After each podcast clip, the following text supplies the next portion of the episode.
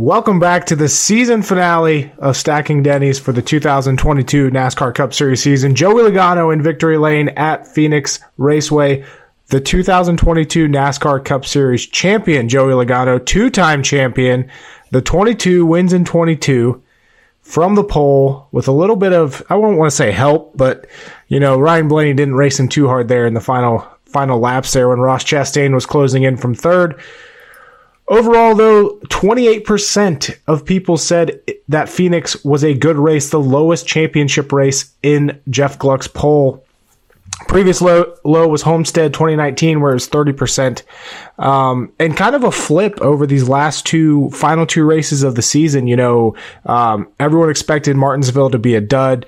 A lot of people expected Phoenix to be very competitive. You know, these four guys that were very good, um, the four best, basically the four best drivers all season made it to the final four in terms of average finish. We expected a very competitive race.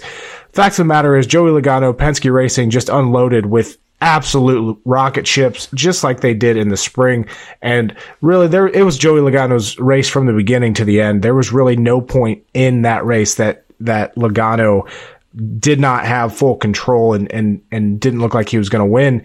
But, um, you know, I remember tweeting tweeting during it. it. It took me a while. I think it was about one hundred laps in before I finally got to, to start watching it. And I was like, this this race is a snoozer. It's like I haven't watched it, but it seems like a damn snoozer. And and it really was. The only the only somewhat saving grace was was a restart there where where Chase Elliott. I know his fans won't admit this, but Chase Elliott and he won't admit it. But uh, Chase Elliott made a mistake, and of course Ross Chastain was there making a move, and and Chase Elliott got spun and ruined his day. He ended up finished twenty-eighth. He was uh, two laps down by the end of it. But you know, without that, it was a pretty much dud of a championship race, in the in the. The ratings showed it. You know, Adam Stern tweeted out that this race did worse numbers than last year. And, you know, Nick, we talked about it last week on, on Stacking Denny's that we thought numbers would be up this week due to the Ross Chastain, Martinsville, um, wall riding way he got in. And, and I think that the, the potential was there for that to happen. But at the same time, um, when you have that bad of a championship race, um unfortunately people just are going to tune out, and even your diehard fans are going to do it. But Joey Logano in victory lane, like I said, two-time NASCAR Cup Series champion now. What did you think of that race and overall the weekend at um at Phoenix? Yeah, uh well, I definitely thought it was a snoozer for the most part. um It just it wasn't interesting at all. I mean, I guess there was a little bit of intrigue as around like when pit stops came up, you know, who would gain positions, who would lose positions. There was a point where I guess Joey Logano was running third, somebody else was running fifth, and then I think the other two guys are running seventh and eighth, something like that. Uh, I think that's about as close as the championship four got all race was at that point, you know, after one of the pit sequences. Uh, they were all running within five spots of each other. And, you know, I guess it was okay. Like, you could see Christopher Bell making moves later in a run. He certainly was faster. So was Ross Chastain, then Logano. Uh, but uh, just overall, it was just kind of a bland race. And, you know, I think we've in some ways come to expect that from championship races just because it seems like all the other cars are just kind of checked out. But in this yep. case, it was even worse just because of what we've seen this year with shorter flat tracks uh, where it's been so difficult to pass and where just track position matters so much. There just wasn't really any passing at all.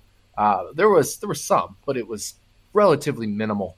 So just overall, not a you know not a great, I would say, race.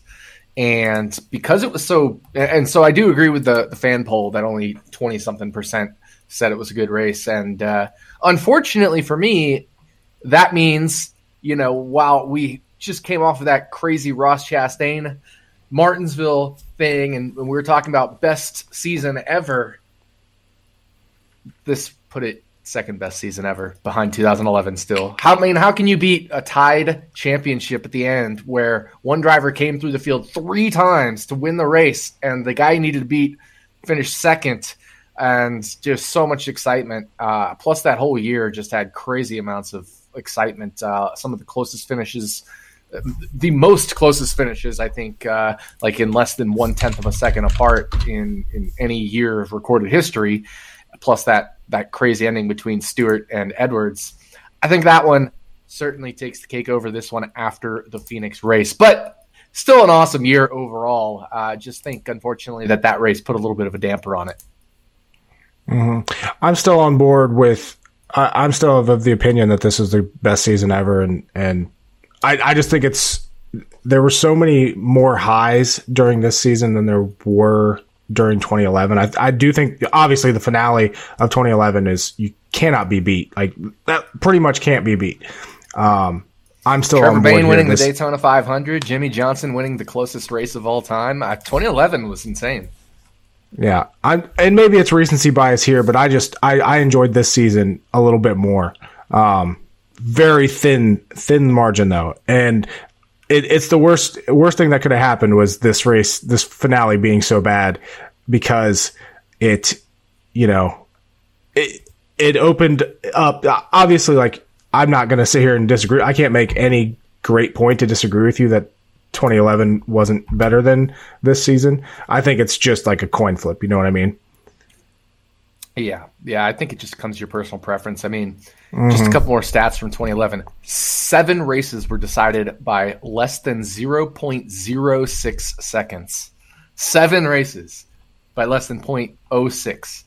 Um, obviously, there were five first-time winners that year as well, with David Reagan, uh, Paul Menard, uh, as we said, Trevor Bain. I think we had one of the road course ringers in there win a race. Marcus Ambrose got his first one, and Regan Smith at the Southern five hundred.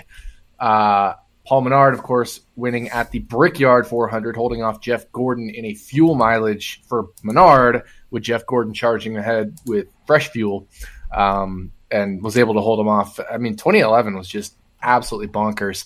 Tony Stewart had no wins the whole regular season, and then wins five of the ten playoff races. Just an insane year.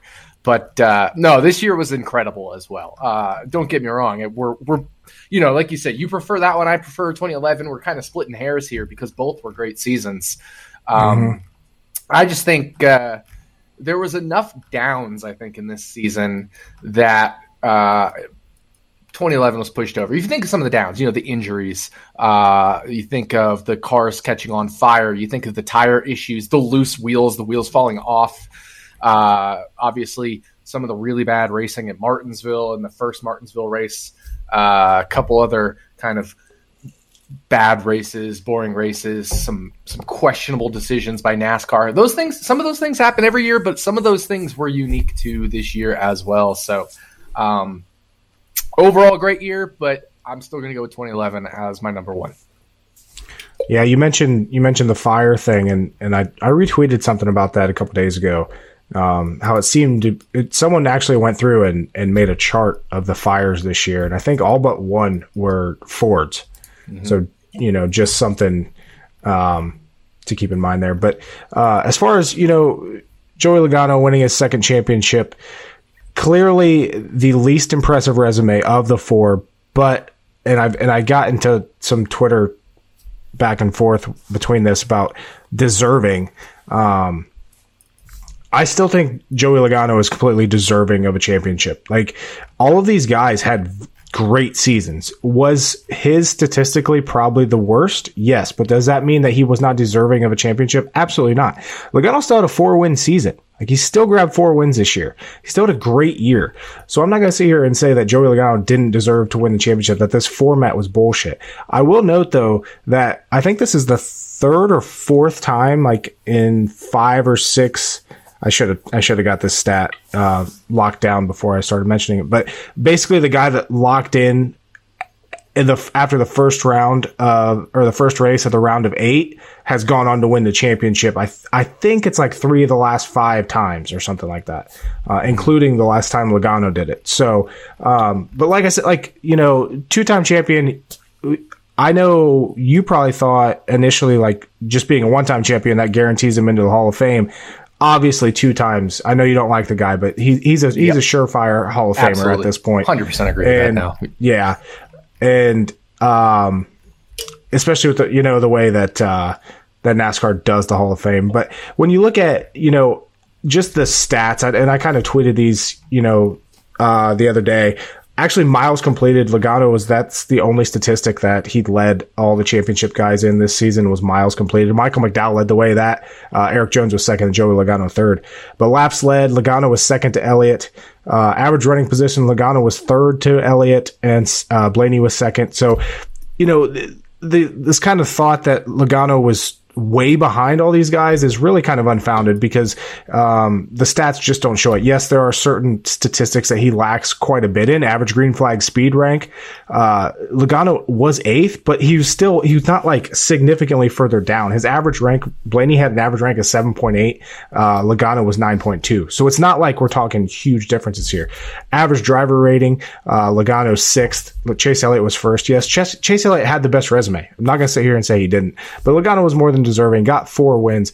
Uh, and, and the, I thought the coolest part was, was, um, how he got the very first win in the new car and the last win of the season.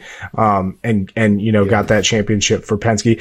I did. So, so what did you think there at the end of the end of the race?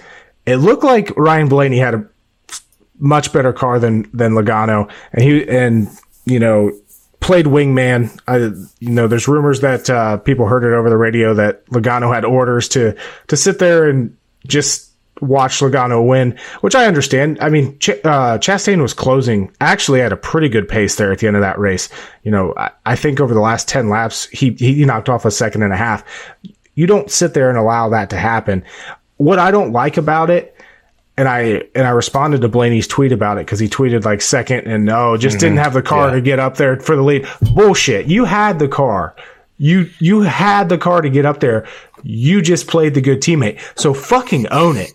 Anytime people don't own it, it's it's just like Chase Elliott and his comments about the whole wreck um, with Chastain. Just own it. You made a mistake, or you or you you you, sp- you specifically did something or intentionally did something like. Oh, that's that's the thing that pisses me off about these drivers is when they sit there and blatantly lie about that and nobody calls them out on their bullshit. I need I need to be I need to get media passes every single week and I'll start calling people out on their bullshit. I'm sure it'll last like three weeks. I'll just get kicked out of, of, of whatever race and they're like, okay, you can't come back. But so I, I it's like just fucking be truthful. You know what I mean? Like I'm I'm so sick yeah. of these guys um, being like this, but.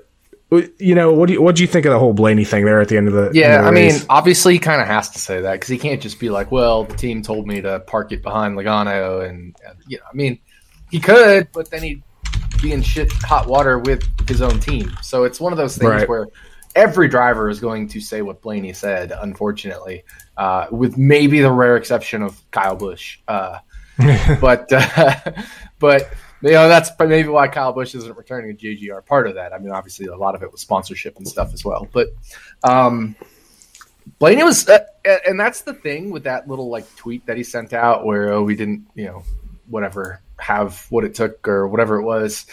Um, he was pissed in his post-race interview on Peacock. You know, so the post-race coverage uh, transitions over to Peacock for, for continued coverage. He was pissed, and you could tell he was pissed.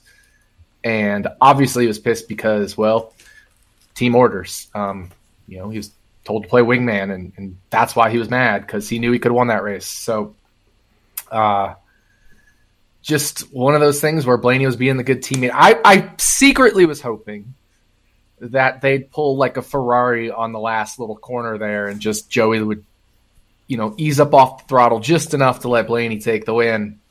Because Joey still had a second and a half to back to Chastain, so they probably could have worked it out where Joey uh, let Blaney by for the win. But uh, it, I guess better safe than sorry. When you're when you're in Logano's position, you don't want to take that chance. So, uh, yeah, Blaney's kind of you know I do my luck rankings for N F L. Blaney's kind of like Kyle Busch was, like we talked about I think a week or two ago in the luck rankings. Down low in the luck rankings, has had a lot of bad luck uh, as far as. Grabbing the win. He has zero wins, and his, his win expectation this year was probably double-digit win expectation. Um, you know, or not double-digit, uh, multiple win expectation, two or more wins, I would say. Uh, obviously, getting blocked by his own teammate at the Daytona five hundred. You know, he's pushing him, and then when he went to go for the win, he ended up getting blocked into the wall. And then this thing here with Logano. Uh, had a couple other shots at winning, uh, specifically one road course, I remember, and then uh, the Indy one. And then obviously had maybe arguably the best car at the first Phoenix race. Should have won possibly both Phoenix races this year. So just some hard luck there for Ryan Blaney. But, uh, yeah, I mean, you're right. Obviously that tweet was was very P R'd, very uh, – you know, oh, we didn't have enough for the win. Yes, you did. You just didn't have. I liked how somebody replied that was like, didn't have enough, what, authority or something? Yeah. That was pretty funny. So, you know, maybe he wasn't lying. Maybe that was what he didn't have enough of. Mm-hmm. Uh, other no- other notables in this race, Chase Briscoe ended up fourth. He had a solid race. All, all, it started third, finished third in stage one, fourth in stage two. They're late. I thought he was leading there late. I thought he was going to take it. And, you know, that's kind of noteworthy, I think, going into twenty twenty-three, because if we learned anything when these, uh, when NASCAR came back to these tracks for second races this year, the same guys were fast. Like, we did not see major differences in these races outside of th- when, um, what was it? R F K made gains on road courses. Other than that, we basically saw people, if you were fast early in the year at a certain track, you were fast later in the year. Nobody made gains anywhere. Um, as, except for, you know, like the mile and a half, because just as the season progressed, it was the same people that were fast, but it kind of changed a little bit. That's about it, though. You know, same exact cars were fast here at Phoenix this time around. And, you know, that's just something, you know, I'm always looking forward here. So like twenty twenty-three, um, just something to keep in mind as we, as we head into next season and as we start handicapping next season. But overall, you know, twenty twenty-two, we both agree is one of the best, best seasons, but definitely one of the best seasons recently. Um, what is, what was your favorite race this season? Just as a viewer, what was your favorite race to watch? I'm curious. Yeah, I mean, there were definitely some good ones. I think uh, I thought Coda was a great race to watch. You saw mm. all the battling back and forth between, uh, you know, Allmendinger, Chastain, Briscoe was up there at certain points, Reddick, and then Bowman got in the mix at the end. I thought that was a really good race.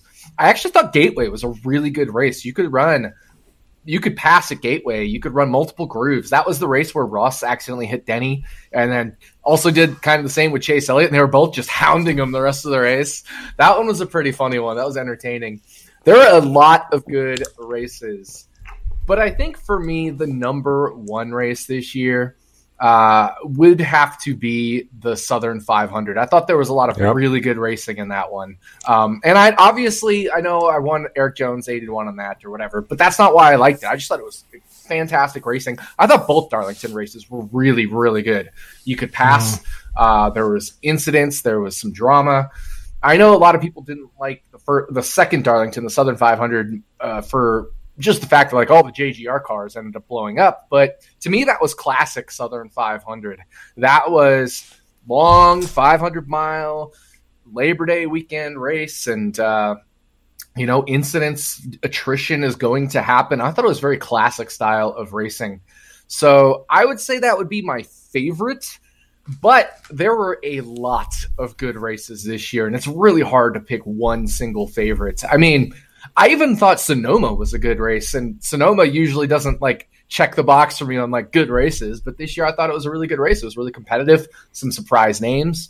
Uh, you know, I just, I thought it was a really, really, really good year for, for NASCAR racing by and large. I mean, the mile and a half, they were all really good. Auto Club this year, the two mile track at Auto Club was crazy. Uh, mm. So there were just so many good races, but number one for me would be the Southern five hundred. Yeah, and, and as I was going through the list of races this year, that's definitely what I landed on as well. Um, and, and I think a big part of that for me, not only the racing, but also uh, that was like the most invested in a race I was this, this year, because that was the opening qualifying for um, Fantasy Racing World Championship. And it was just such a roller coaster of emotions for me. Plus, you know, hitting, I had Eric Jones sixty to one that race. I know you had him eighty to one, but like hitting Eric Jones sixty to one, the overall, just everything that happened during that race, that was just, yeah, watching it, that was the best race this season, in my opinion as well. I'm going to throw in I, I, I like the other ones you said. I'm also going to throw in Watkins Glen. I thought Watkins Glen was a really good race, yes. especially actually, at the end. I was highlighting that one on yeah. my uh, sheet here. Yeah. Um, yeah. Watkins Glen definitely. All like really all the road courses outside of like Road America was what didn't do a ton for me. But yeah, you know, America even the, even the, even the Indy road course, as much of a shit show as that was, it was still very good at the end. Um, yeah. and, and, and, you know, and these races are definitely, this is just from a viewing perspective, you know, like we're going to get into our best races betting wise, like just strictly as a viewer right here. I think these races were just absolute top notch this year.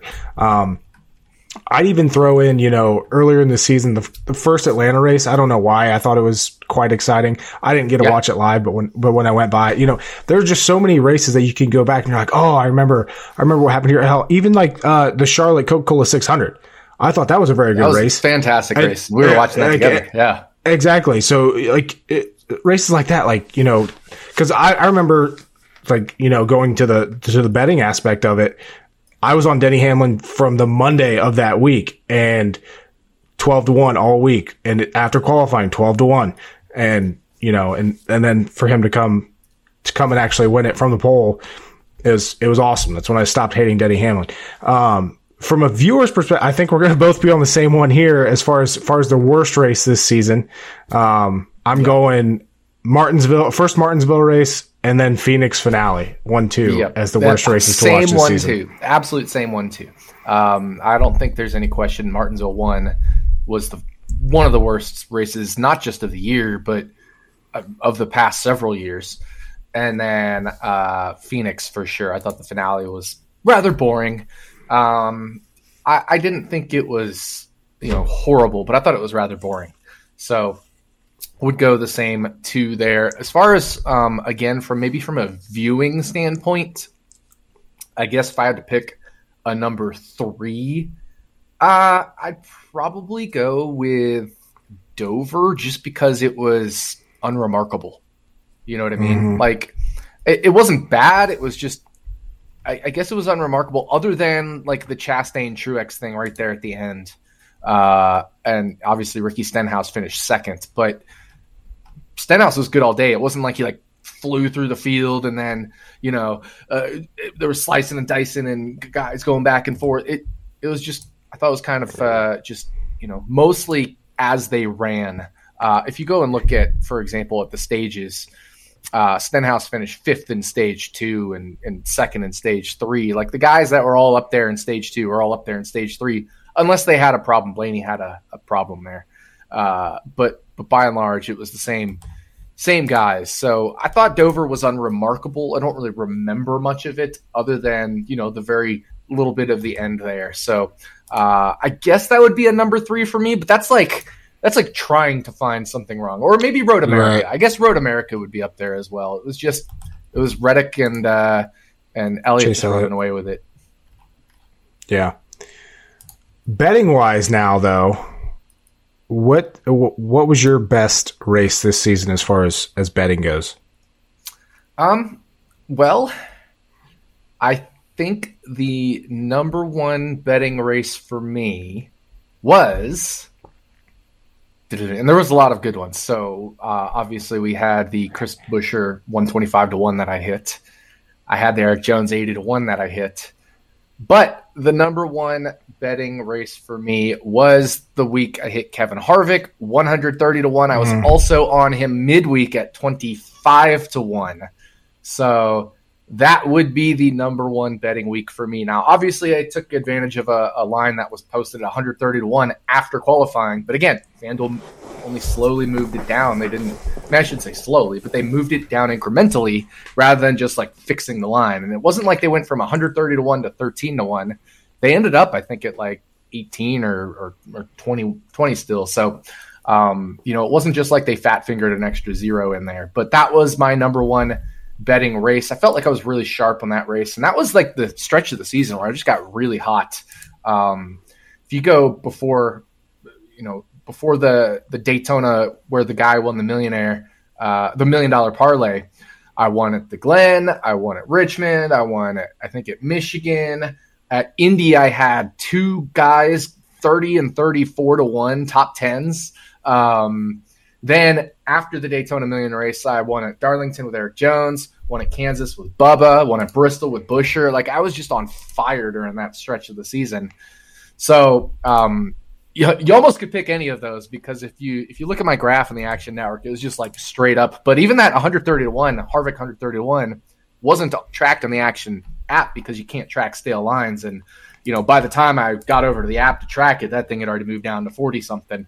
So uh, even that's not in the app. And then uh, I think I won a top manufacturer bet in that race as well, if I remember correctly. And just speaking of the, the Action Network app, like I think I ended up seventy-one or so units this year, but that doesn't count. Like, again, the Harvick one thirty to one outright. That doesn't count Atlanta two. Remember the race that Corey LaJoie almost won?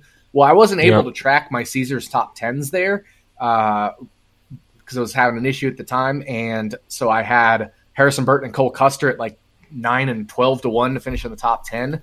That doesn't include several of the top manufacturers bets I hit this year with Chris Buescher crossing line backward at Atlanta one, uh, Keselowski twenty to one. And, uh, you know, I think it was, what was it, Homestead? Uh, I had a uh, another long manufacturer one. I can't remember. Um, but, uh, yeah, several long top manufacturers, several uh, other ones I couldn't track. The, obviously, the Harvick one thirty to one. So overall this year, I ended up over one hundred units on the season. So pretty good year there. But number one race for me was the Kevin Harvick Richmond win. Mm-hmm. And I remember that that well because we t- we were talking about Harvick and Logano that entire episode of Stacking Denny's. We were talking about Harvick, Logano. They opened them at twenty-five, and then they they were still available twenty all week. Logano led the most laps. Most Harvick laps. Won the race. Like that was just that was just an awesome race overall from betting perspective. I'm I'm kind of you know just looking back at this season from.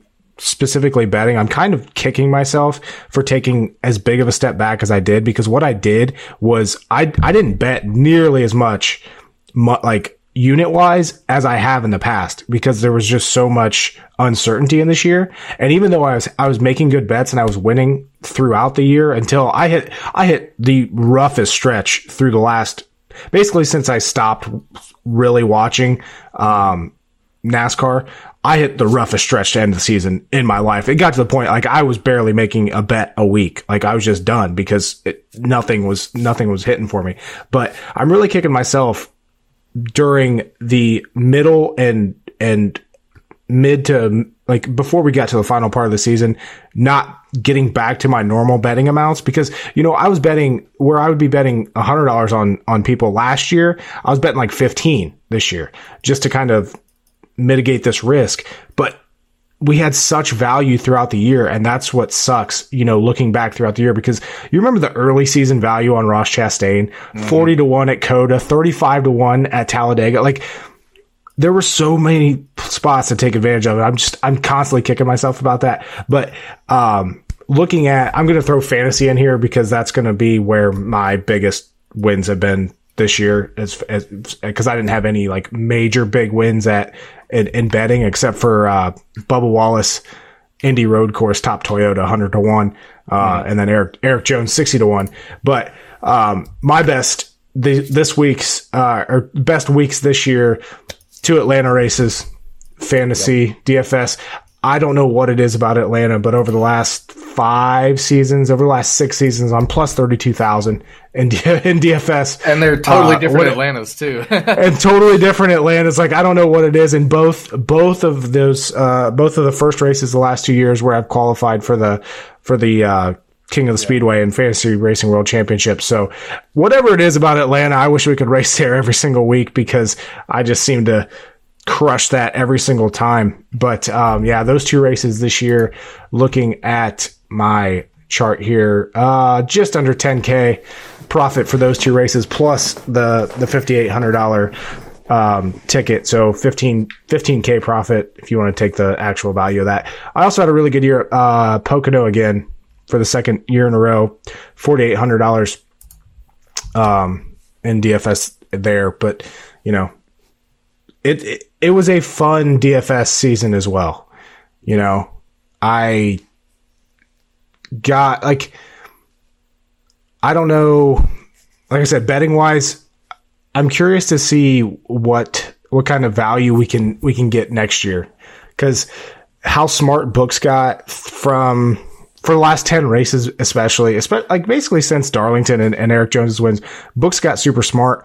I don't know if we're going to see that same value next year, especially with we now actually have data with this new car, but it's certainly possible, don't you think?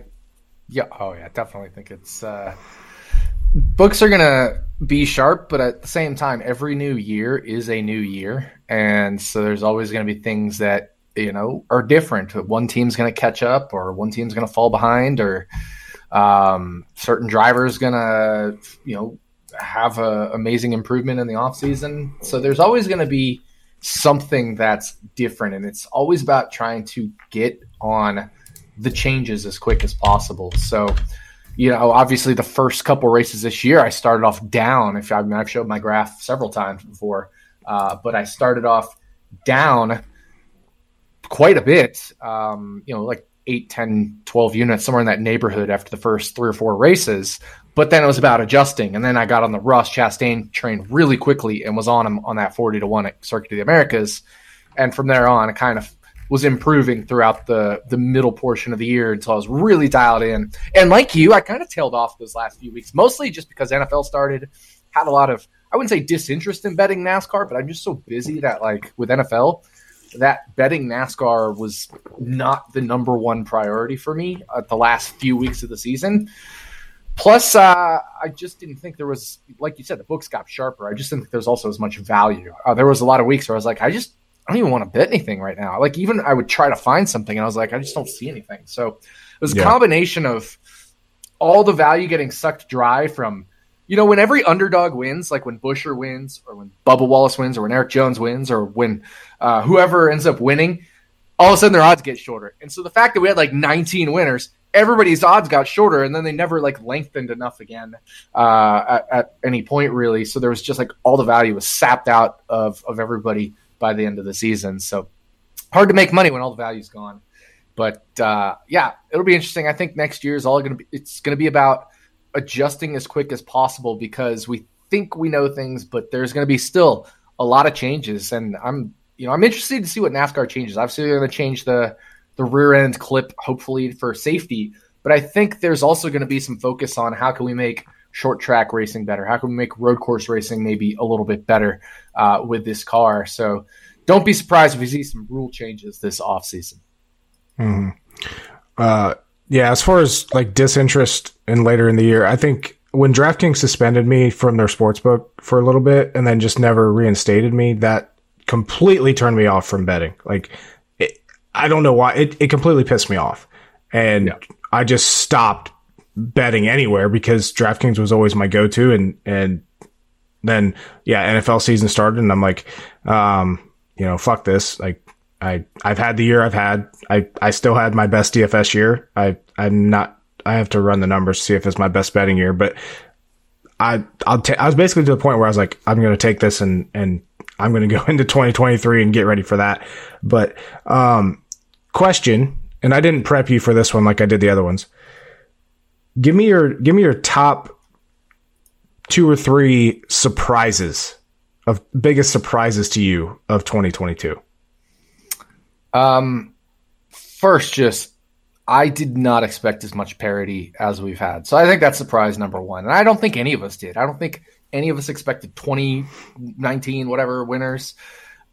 I don't think people expected Eric Jones to grab a win this year, Chris Buescher to grab a win this year. Not on super speedways, mind you. Uh, right. You know, I don't think necessarily people expected Bristol Daniel and Darlington. Su- yeah, exactly. Or Daniel Suarez to win at a road course. Um, you know, like I just – that's surprise number one overall is just the parody, the craziness, the the the new winners – you know, Bubba Wallace got his second win. It was, again, not on a super speedway. I don't. I wrote up an article this year where I was like, I can't really see him winning unless it's a super speedway or maybe Pocono. That, you know, he's been really good at Indy and Pocono over the years. But uh, so, again, just surprises everywhere with all these different first-time winners. So that's surprise number one.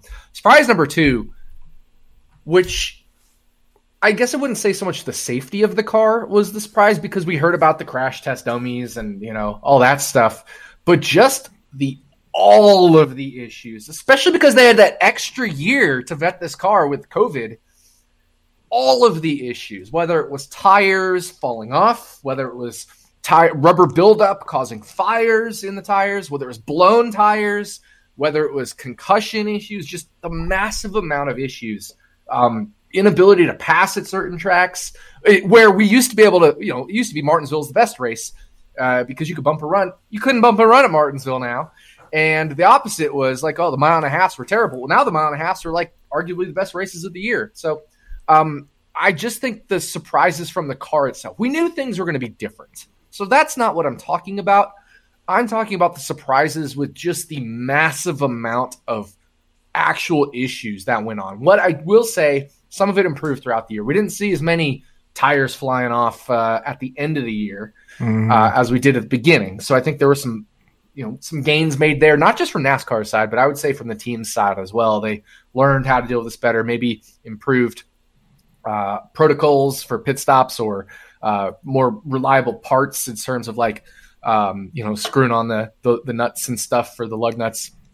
Uh, but uh, whatever it was, there were a lot more problems with this car than I expected. I didn't expect things to be perfect, but there was a lot more problems than I expected. Mm-hmm. I think you're going to know what my biggest surprise was this year. Go for it. Michael McDowell. Yep. I was going to say him, but I was going to leave that to you. twelve top tens this year, the same number as Alex Bowman, more top tens than Austin Dillon, more top tens than William Byron, more top tens than Bubba Wallace, Chris Buescher, Chase Briscoe, Austin Cindric, Kurt Busch. Obviously, Kurt Busch was missed almost half the season. But still, Michael McDowell was my favorite story of the season, the biggest surprise to me. I'll also give Justin Haley a nice little shout out. He, that, he drove his ass off this year, and I'm excited to see what he can do in twenty twenty-three. Um, second biggest surprise to me this year, the Tyler Reddick, Kyle Busch, everything that transpired there. If you would have told me at the beginning of the year that Joe Gibbs is just going to get rid of, which by the way, I I, sh- I think I shared this TikTok on on on um, Twitter. I don't think Joe Gibbs is a good person. I I think he is an actual horrible human being, and it, that's why it does not surprise me that Ty Gibbs is such a piece of shit as he is. Rest in peace to to his dad, but I part of me doesn't feel bad for Ty Gibbs. I think he's a garbage human being. Like, I feel bad for the family, but um, that whole Tyler Reddick, Kyle Busch thing was a huge surprise to me. Um, did not think he would let Kyle Busch walk. And I'm, I'm excited to see what Kyle Busch is going to be able to do at R C R and whether he's actually going to be able to bring that organization to the next level and what that's actually going to do with Austin Dillon. Cause it should theoretically elevate Austin Dillon.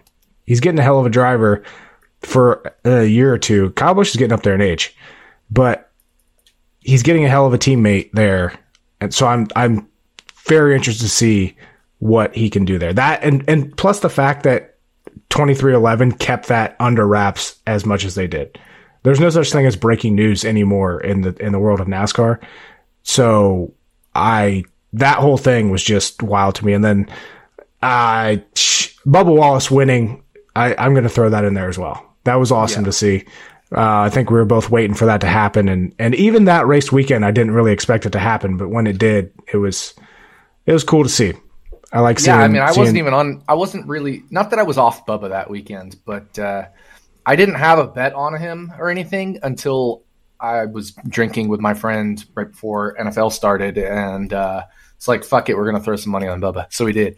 So right. It wasn't even like one of those like, I recommend this. It was just like a – fuck it, I'm going to throw money money on Bubba because I feel like thirty to one, which Westgate was offering, was just too long when everybody else was offering twenty. So we yeah. just we just did it. Uh, but yeah, you're right. I, I agree. I thought that was pretty surprising. I actually do think the Reddick announcement itself, I probably whiffed on that. I think that probably was the number one surprise of the year because nobody saw that coming. I mean, that was the most out of left field thing, period. So that probably would be the number one surprise. Um, I knew you were going to say McDowell. And and that's why I left it for you because I you know I was like, oh, I should probably say it, but I think Jordan's going to say it. But I will say this. McDowell had his worst stretch of the year to end the year with only one top ten in his final nine races. He did not go another nine-race stretch with only one top ten. If you take any other nine-race stretch, he had at least two top tens. So um, definitely uh, the worst stretch of his year was at the end of the year. He actually had one, yeah, one top ten in his final nine races. So um, that was a little unfortunate to see. He also had that one hundred point penalty. Uh, and he and Brad Keselowski had one hundred point penalties. But Keselowski also got the disqualification at Martinsville. So uh, Michael McDowell ended up finishing ahead of Brad Keselowski in points. But if Keselowski had gotten credit for his fourth place finish plus his stage points, Keselowski, I think, would have just edged out Michael McDowell for twenty-third in the point standings. Uh, and then you take away one hundred points or, or add one hundred points to each.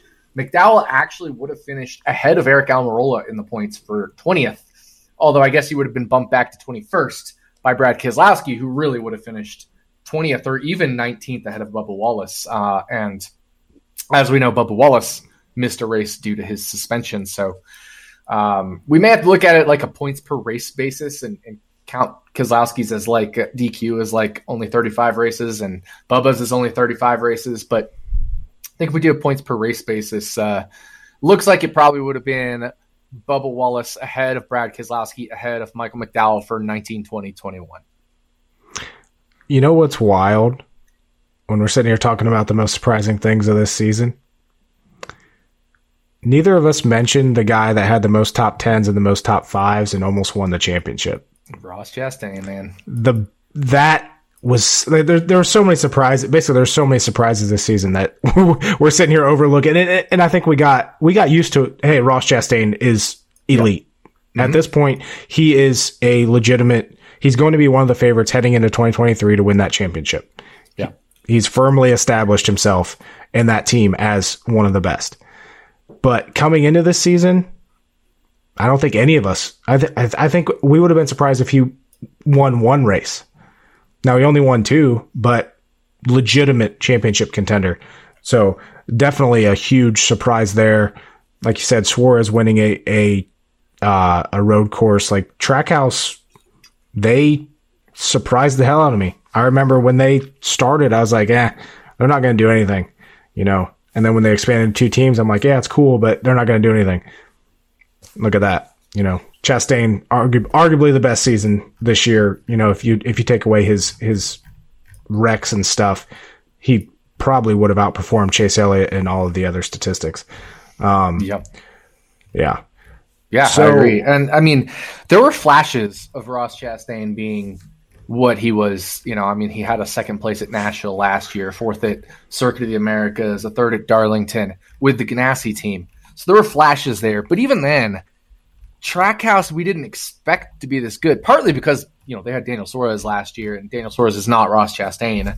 Um, now, obviously, Daniel Suarez has improved this year to last year, uh, but we it took multiple things. It took Trackhouse and improving. It took Chastain also not just showing the flashes that he showed last year, but sustaining that to get to where he was. So it was kind of like the tail, upper tail of like multiple distributions there. Is preseason where you would have had to uh, have any idea that Ross Chastain would make it to the Final Four, let alone finish second, let alone get a couple wins and, and all the stats that he accumulated. If you were talking Ross Chastain preseason, uh, again, you would need to be like, well, we need to hit the upper tail of multiple distributions for this outcome. And we did. And, and now that's kind of the new normal. Is this is the new Uh, you know, I mean, even then, it, maybe he overperformed a little, or maybe Trackhouse overperformed a little. Maybe there's a little bit of regression, or, or bigger teams make more gains. So we don't necessarily have to expect this from Chastain next year, but he's certainly going to be one of the best cars next year, one of the best drivers next year. It's just a matter of, is one of the best second or or first, or is it eighth or ninth or tenth? Because that's still really good, right? I mean, Kyle Busch was thirteenth this year. We're not saying he's a terrible driver or in a terrible car by any means. Hmm. Yeah. So definitely something to look like, see whether Ross Chastain can continue this through twenty twenty-three. I don't think he's going to have a problem. I think the guy's talented as hell, and I think he, if anything, he's going to get a little bit better Um, but, but, you know, looking to twenty twenty-three, some of the changes coming in, A J Allmendinger is going to the sixteen for colleague full time. Um, you know, my thoughts there. Kyle Busch moving to the number eight for Richard Childress Racing. Ty Dillon is moving from Petty G M S to seventy-seven for Spire. Kurt Busch is stepping away full time. Tyler Reddick's coming in to forty-five. We got Noah Gragson coming into the forty-two for Petty G M S. And speaking of Petty G M S, Jimmy Johnson has bought into that organization, is now a co-owner, and will also drive a partial schedule for a third Petty G M S car. Uh, what do you think about that? Like, those are, I think that's, it's kind of like, I don't want to say it's the track house, but I want to say uh, the Colleague. Like, Petty G M S and Colleague Racing, are, I think, are two organizations to definitely keep an eye on heading into twenty twenty-three. Um, you know, Petty was the laughingstock of the sport for a while. G M S comes in and all of a sudden they're somewhat competitive. And now they got Noah Gragson and Eric Jones in that car. Two very talented, very young drivers. And now Jimmy Johnson comes in to help even more with not only ownership, but he's going to be driving and, and, and helping out. Um, what do you think about that whole situation there with, with Johnson making his way back to NASCAR? I mean, it's awesome. It's great. It's great for the sport. Uh, it's great for Petty G M S, I believe, because um, that's just an infusion of more money, talent, great mind, a guy who's been in it, been through it all in NASCAR. Uh, so it's just a huge, huge thing for them. Uh, obviously, with Gragson coming in, Eric Jones, you've got two monster drivers, um, two incredibly talented drivers who could be driving for the big teams and winning for the big teams. Uh, no doubt. Um, you know, they're both, like you said, they're both young. Eric Jones is still young. He still could flip this Petty G M S thing into a contract with a bigger team again. Let's say, um, you know, somebody retires from one of the big teams or something happens. Uh, he absolutely could be on Hendrick or Kevin Harvick. Exactly. Or Stuart Haas. Although I'm not even sure that's a massive upgrade from Petty right now. Right. um, yeah, but, true. uh, but no, I mean, it probably is, but yeah. Uh, or whether it's Stuart Haas or, um, you know, I obviously don't think Joey Logano or Ryan Blaney are, are retiring anytime soon, but you never know if, if anybody gets injured or something like that, if there's a new full-time ride that becomes available. Uh, so I definitely think Eric Jones is a guy that has a very long career still in the Cup Series. And Noah Gragson obviously is a talented driver, hell of a driver, and, and uh, he, you know, he'll take some time to adapt to the Cup Series. They they always do. I mean, Gragson hasn't lit the world on fire this year in Cup.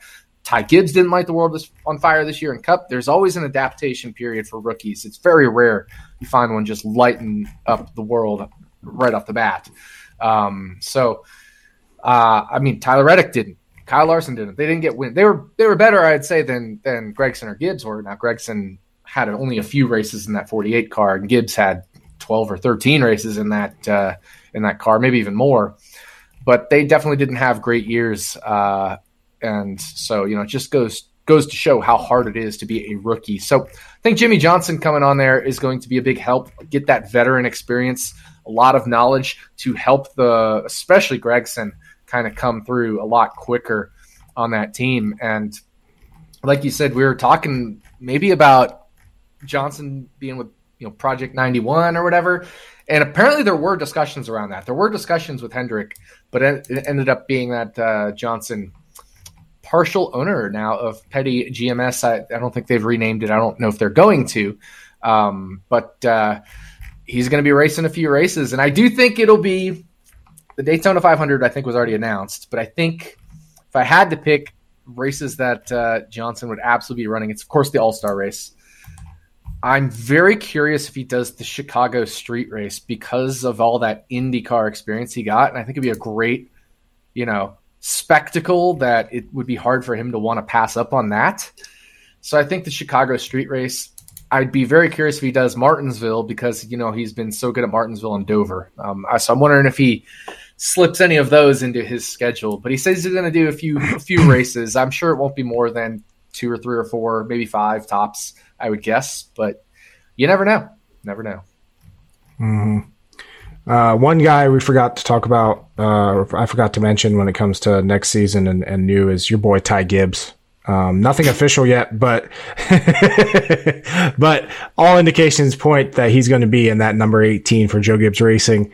Um, like I said, nothing official yet. Maybe they will. That'll be his uh, punishment for his actions at Martinsville, that they're going to keep him out of the eighteen for a year, but I doubt it. Um, more than likely, Ty Gibbs is running that eighteen. Um, I'm curious. You're obviously we're we're. a couple days off from the end of twenty twenty-two. We only have like eighty-eight days till the beginning of twenty twenty-three, but I always like to do way too early predictions, and I'll start off here. Way too early prediction. I already said A J Allmendinger. I said he's not going to make the playoffs. That's my main prediction with him. I think though, huh, I'm debating between a couple things right here. I think I'll just I'll say both. I think Kyle Busch goes winless next year, and I think Chase Elliott posts a career high and wins, so he wins six or more races next year. Those I are my, my. I agree with you on Kyle Busch for sure. Um, I think he goes winless. I, I just don't think R C R is quite up to snuff. Tyler Reddick is, uh, you know, he has two wins this year. One of them came at Texas when everybody's tire fell off, uh, and one of them came at the Indy Road Course. Or sorry, three wins in, in, in Road America. So Kyle Busch just isn't the same level as Tyler Reddick on road courses right now. There's no two ways about it. Now, obviously, J G R had a down year, but Kyle Busch wasn't anywhere close to his own teammates on the road courses this year. So that would be one spot where if he is at R C R, you'd look for him to want to win is at these oddball tracks, road courses, super speedways, uh, et cetera. So if he's not going to win there, where is he going to win? Well, maybe the mile and a half. Reddick was really good at the mile and a half this year as well, and Darlington, you know, these intermediate tracks. But Kyle Busch, uh, I don't think is as sharp as he once was. I'm not saying he's a bad driver. He's still a very good driver, but Um, you know, he should have won Vegas this year, but that's in Joe Gibbs equipment. And I do think Richard Childress Racing is a down step in equipment. So it's going to be hard for me to see Kyle Busch win next year. Um, if I have to make a prediction for next year, I think Ryan Blaney gets multiple wins. And not only does he get multiple wins, but he sets a career high in wins, which his career high is Ooh. three. So I think he's getting at least three. So I'll say at least three, tying or beating his career high in wins. Um, he probably could have had two this year, maybe even more. And, you know, he went winless on the super speedways where, you know, he's always a threat. He was a threat at some of the road courses this year. He's been a threat at pretty much everywhere except the tracks he really sucks at, which are Richmond, Darlington, and Homestead.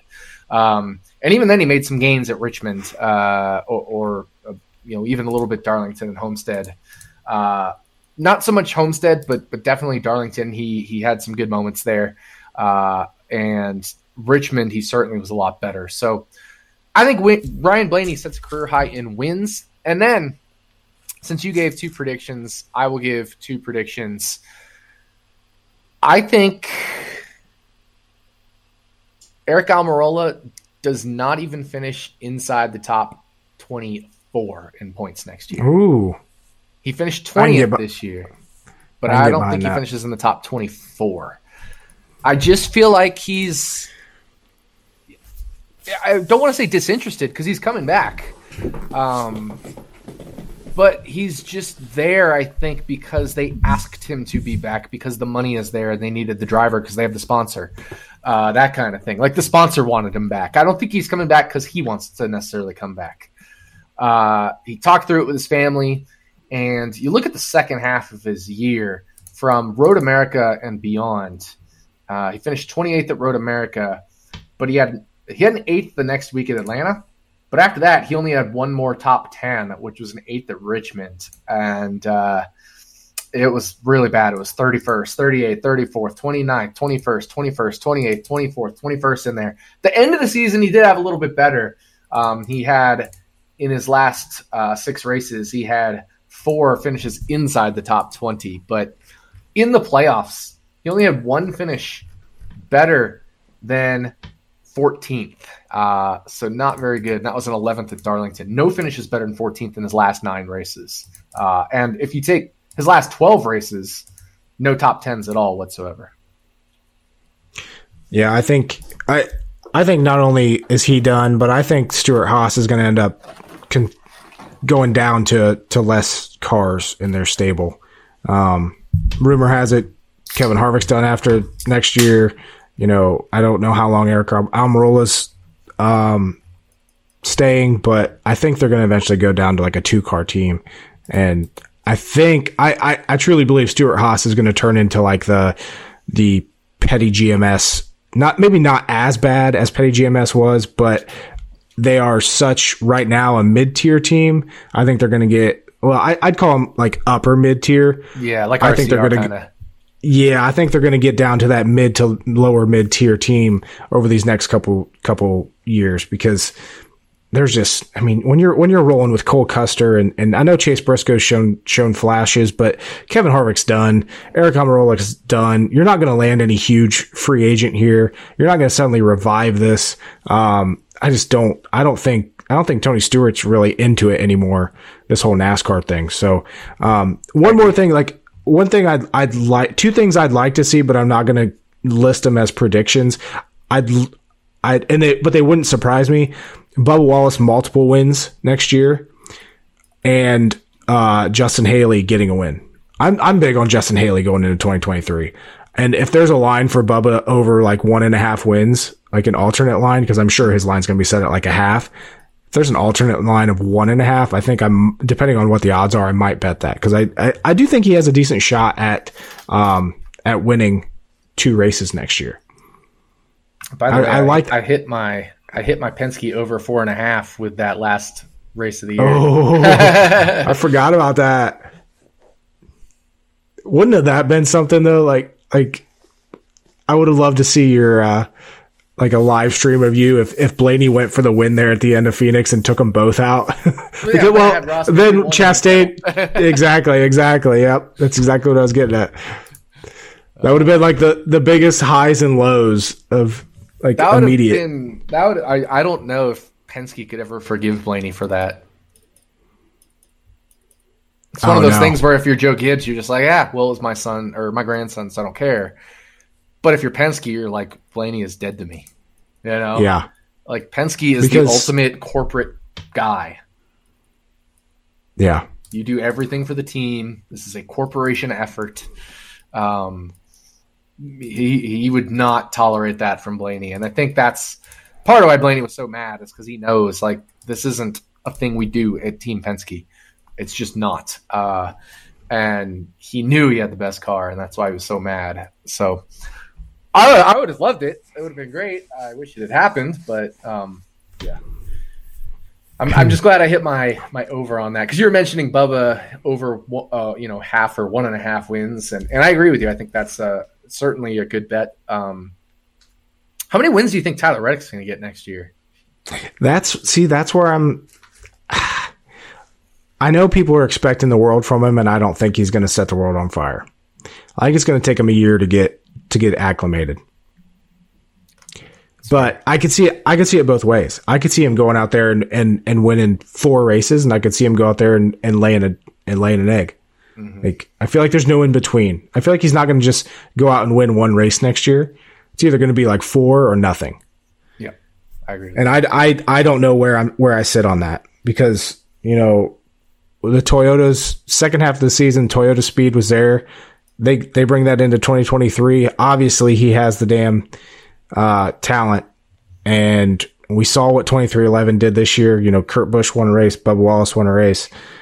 There's no reason to think that he can't go out there and, and put on some dominating efforts for sure. The the question is if J G R is still as bad as they are at road courses, there goes two of Reddick's wins, basically. That's, yep, that's another thing. You have to think that they're going to improve. At road courses, don't you? You, you have can't be to, that. But it, it doesn't mean they will.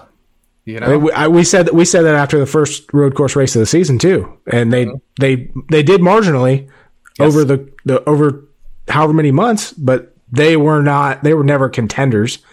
Like true contenders. Like even when Christopher Bell won the won the Roval race, he wasn't a, a real contender in that race. You know, he didn't have the best car. So yeah, that's that's a whole nother thing that I think a lot of people are going to overlook when it comes to Tyler Reddick. They're going to say, oh, he's so good at road courses. Well, if Toyota's still bad next year at road courses, he's not going to have that advantage no matter how good his talent is. Yeah. Because those cars were just so far off. Mm-hmm. Um, how do you, it's uh, so, okay. There's a couple drivers I have just like, I'm kind of like always down on them and they, I, I wouldn't say always down on them. Um, but I kind of just think they're like meh and mm-hmm. yet they still made the playoffs, uh, right all in a row, finished tenth, eleventh, twelfth in the playoffs. Daniel Suarez, Austin Dillon, Austin Cindric. Any of those jump out at you for maybe next year? Making a big gain, a big gain I, or a big drop off or anything. Mm, I think they're all – the only one I could see out of those guys making a big gain would be Cindric. Getting a year cup under his belt. He did not run awful this year. He's in a Penske car. I think he could stand to make a big gain, but I Austin Dillon I think is always going to be mid-tier like that. He's going to have a, a surprise here and there. And Daniel Suarez, I you know, I just can't get behind that guy too.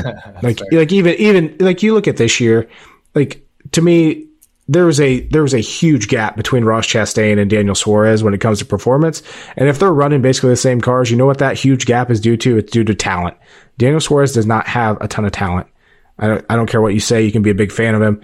He's he, and not you specifically, I'm saying people in general. Yeah. Um yeah. I so I think I think they're they're going to be there. Suarez might win a race. I think you know Austin Dillon has a decent shot at making the playoffs again. But Cindric's the guy I think to keep an eye on. Um, but keep um, speaking of guy to keep eye on that who could really break out even more next year, Christopher Bell. Is this yeah. year that he has established himself as one of the best in the sport? And he's coming, into this... that, he's coming in that age, that twenty-eight to thirty-six golden age. There's like a golden mm-hmm. age there. And you kind of figure it out, like on average when you're twenty-eight. And you still get a little better even into your thirties. Like Joey Logano is probably right near the peak of his career at this point. He You probably have one or two more good like peak Joey Logano years for him. He I, Joey Logano is a title contender for next year for sure. one hundred percent. And I think you're right with Bell that he is still going to be improving in the next couple of years. Um, and he's coming to that prime age where uh, he absolutely could get some things done. I agree with you there. Yeah. Um, and that was that was honestly a reason I, I said I think Chase Elliott puts up a huge year next year. He's twenty-seven next year. Yep. He's there. But, Blaine, you know, Chris right there too, you know. I mean. Mm-hmm. Uh, but yeah, Christopher Bell this year, you know, he's only improved his first three seasons. He's pr- improved every single year. This year, three wins, twelve top fives, ten top, or twenty top tens. My only concern would be is if, you know, he just got hot at the right time this year and then he kind of gets back down to normal levels next year. But he's, I think he's definitely one that we have to keep an eye on. Fourth year in the Cup Series next year, coming off a great ending of this season. Um, yeah, Christopher Bell is, is someone, and yeah, uh, like you can't, you can't on when you can. I want to chime in on Austin Cindric, but go ahead with your thought. No, go ahead. Okay, I was gonna say just Austin Cindric for me. I feel like he just he's so underwhelming. um, yeah. Aside from the road courses, which we know he can do well at, uh, I think everywhere else he's incredibly underwhelming.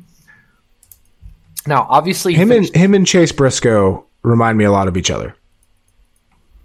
I I disagree. I think Chase Briscoe is a whole lot more aggressive and actually overperforms his equipment, whereas Austin Cindric, I think, underperforms his equipment.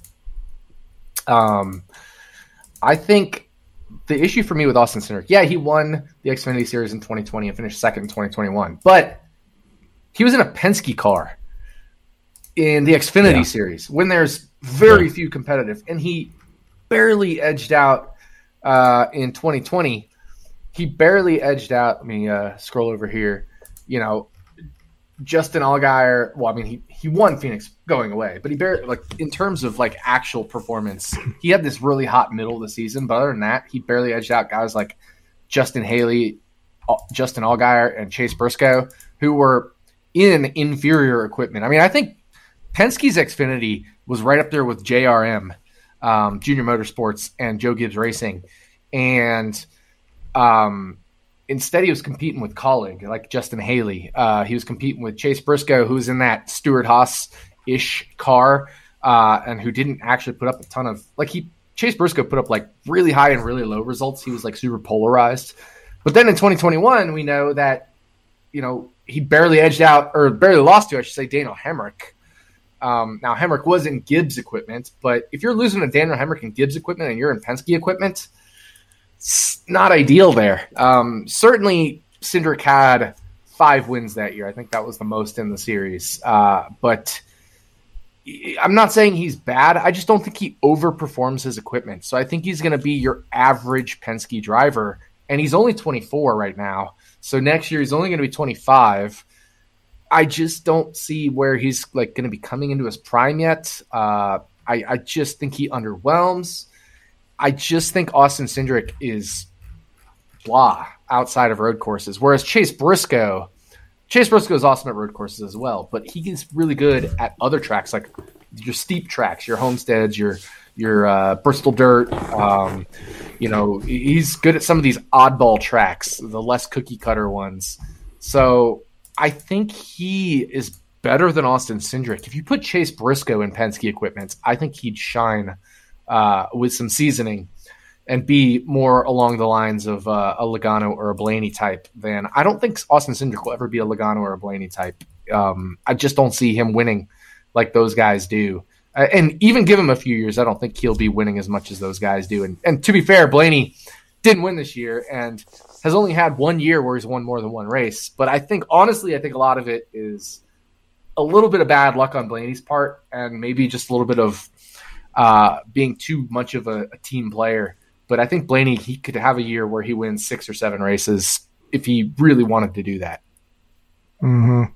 Yeah. Him and like him and Christopher Bell are definitely two guys that we could definitely see the breakout breakout next year. One more guy I want to throw into that mix, and it, it has to do with the crew chief change. Alex Bowman. Mm-hmm. Blake Harris coming over from Michael McDowell's team. We we if you look at what Blake Harris has done on the teams that he has, he has out like if you if you look at crew chief performance, he's outperformed significantly. Now he's going to a Hendrick car. I think Alex Bowman could slot himself in as I don't think he can get to number two at Hendrick, but it might be close. I think he might. I. I I think Alex Bowman could have a really good year next year. And that's an, and Kyle Larson, you know, speaking of Hendrick and going through all them, Kyle Larson's another guy like I don't want to call this year a down year from him, but I don't know what to expect now for, for him going into twenty twenty-three. And maybe it's just, you know, he had such a good twenty twenty-one and now a disappointing twenty twenty-two. And we say disappointing, but still had this third most or fourth most te- top tens this year. He had the second most top fives, more than Chase Elliott, more than Christopher Bell. You know, Kyle Larson really didn't have, he, we just didn't see the dominating performance out of Larson yeah. that, that we come to expect. Finished third in the Owners' Championship. Yeah. Who won the Owners' Championship, by the way? I mean, Logano won it because. Oh, he did. Yeah, the only difference in the Owners' Championship was Elliott versus Larson. Take out Elliott, add in Larson. Oh, okay. So yeah, I showed how much attention I was paying to that. Yeah, it's just by car number, and since uh, Elliott, Chastain, and Bell and all those were all there the whole year, everybody was there the whole year up in the top whatever. The issue was because Kurt Busch gave up his playoff spot. Um, while having that win or whatever, that win still got them in on the Owners' Championship. So Blaney actually wasn't even in the playoffs for the Owners because Truex was out, but Blaney was also out because you slot Kurt Busch's team in over that. And so then uh, in the first round, uh, it was it, it was basically like, okay, well, Bubba's team ended up advancing to the second round, but then because Bubba's team um, didn't advance to the round of four or whatever, uh, Larson's team was able to advance to the round of four without a win. Like they were, they pointed their way in over Bubba's team, whereas they were without Bubba's team. Um, there was another team ahead of them from that was actually in the playoffs on car stuff. So like weird situation that would like only happen because of this wackiness of this year. But um, Larson ended up essentially just getting into the owners championship instead of uh, Chase Elliott. So Larson made the final eight in owners championship. Then he won in the round of eight. So that put him into the final four, which bumped somebody out from the final four. And it happened to be Chase Elliott that got bumped out uh, because Ross Chastain pulled that crazy move to tie Chase Elliott exactly on points after Martinsville, and Ch- Chastain held the tiebreaker over Elliott. So Elliott got bumped out as the last guy out from the owner's points because Larson had a, had the win there. So it's just a weird mm. stuff. But, um, but yeah, I mean, Larson, he, he didn't have the Larson of last year, but he still finished third in the championship in a particular kind of championship, which is actually almost more the true championship because it is the championship where Kurt Busch's car would have been in the playoffs, you know? Um, right. So it's almost the more true championship. Now, obviously, I, I think it would be a weaker championship because Blaney got bumped out of that one. But uh, at the same time, you know, he still had a good year, but you're right. And I think the thing with Alex Bowman, and uh, you mentioned Blake Harris here. Blake Harris, like you said, with Michael McDowell, but also Blake Harris was, and we've talked about this before, but just as a refresher, he moved to Furniture Row Racing in two thousand ten. Yeah. And uh, so two thousand six, he joined Evernham Motorsports. two thousand ten, he moved to Furniture Row Racing, became car chief in twenty thirteen and uh, beyond for Kurt Busch and Martin Truex Junior Truex went on to win the championship in two thousand seventeen. So he was car chief for Truex, champion Truex, at Furniture Row Racing. Then he followed Truex to Gibbs in twenty nineteen and then stayed there until he went to Front Row this past season as crew chief uh, for Michael McDowell. So the guy has been just basically a nonstop winner throughout his NASCAR career, whether he's crew chief, car chief, or, or what, uh, whether it was Furniture Row, uh, Joe Gibbs Racing, Hen- uh, Evernham, and and now he's going to go to Hendrick. I think you're absolutely right, and you saw the big difference he made with McDowell in one year. Mm. I wonder if Bowman and Blake Harris will get multiple years together, what they will do, not only in twenty twenty-three, but maybe twenty-four or twenty-five would be very interesting if they stay as a tandem through that long. Yeah, definitely, definitely something to keep an eye on there, and you know the stuff that a lot of people don't really think about is is the effect these crew chiefs have. Like, talk about it a lot with Chase Elliott. Alan Gustafson, I think, costs him one or two races every single year, one or two wins, just because Alan Gustafson's an idiot. So, um, I think he cost him one, one at Phoenix. I mean, we actually we haven't even talked about that enough. But Gustafson, and I don't think it was a huge mistake, but they made that call to pit uh, because yeah. everybody was going to run short on fuel. So they made that call to pit really early instead of just, you know, playing the fuel game. And Elliott didn't get even back up to Bell or Chastain. I think he got right behind them. And that's partially why he ended up restarting just in front of Chastain later in the race and having that issue. So if he had just gone the the, the route of, of Joey Logano and just saved gas, because Logano started falling back on that stint because he needed to save gas, he would have been right where Logano was, several spots ahead of Chastain or Bell potentially. So it's just one of those calls where it probably didn't necessarily matter, but it might have mattered in the margins a little bit. I don't know. Mm-hmm. Yeah, I, I remember it, it wasn't egregious enough for me to be like, yeah, Gustafson, exactly. just Gustafson. But at the same time, it wasn't a good call. And obviously, hindsight's twenty twenty, but it, it, no matter how you spin that, it, it wasn't a good call. Um, one organization that we haven't talked about, you know, heading into twenty twenty-three and, and our expectations, Roush Fenway Keselowski. What do you think they're going to do? Going to have Buescher and Keselowski in, in the cars again? Uh, Buescher's twenty-nine, thirty years old. Keselowski's, I don't even know how old Keselowski is. Coming up on uh, thirty-nine, I think. Yeah. Yeah, he's thirty-eight right now. He'll be thirty-nine right when the Daytona five hundred hits. They did, you know, twenty twenty-two, they I think they made some some pretty impressive gains. Obviously, they got that win at, at Bristol, uh, made some impressive gains at road courses. We were talking about Roush at every single road course after after the first couple. Um, you know, is that an organization to keep an eye on heading into next year, or, or what do you think there? Yeah, I mean, I think the continuity definitely helps. Uh, I think there's no doubt about that. And the team, I, one of the big benefits of them not making the playoffs was they get to try shit, right?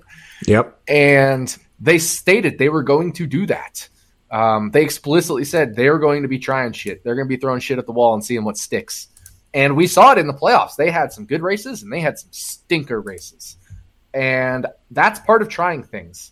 And I think that experimentation may help them going into next year.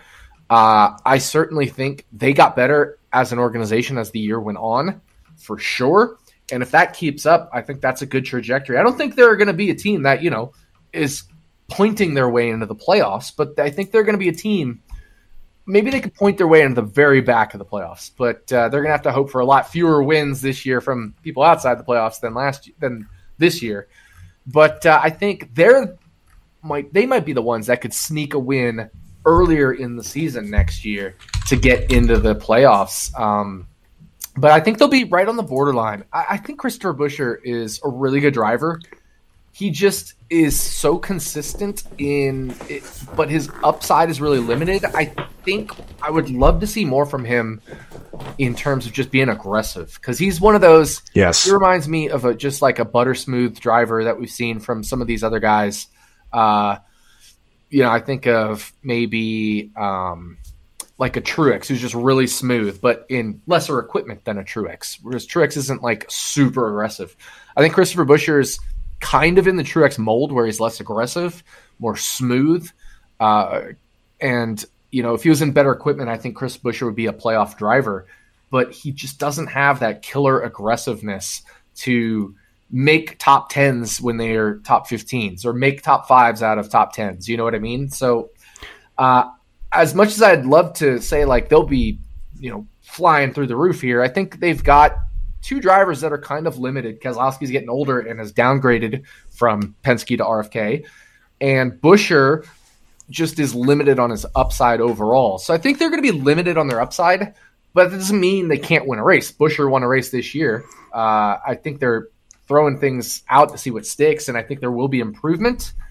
But I think it's going to be improvement towards, we might be getting close to pointing our way into the playoffs instead of needing to pray for a win to get in the playoffs. But they'll probably still be on that bubble situation where they'll feel like they need a win anyway to feel safe. You know what I mean?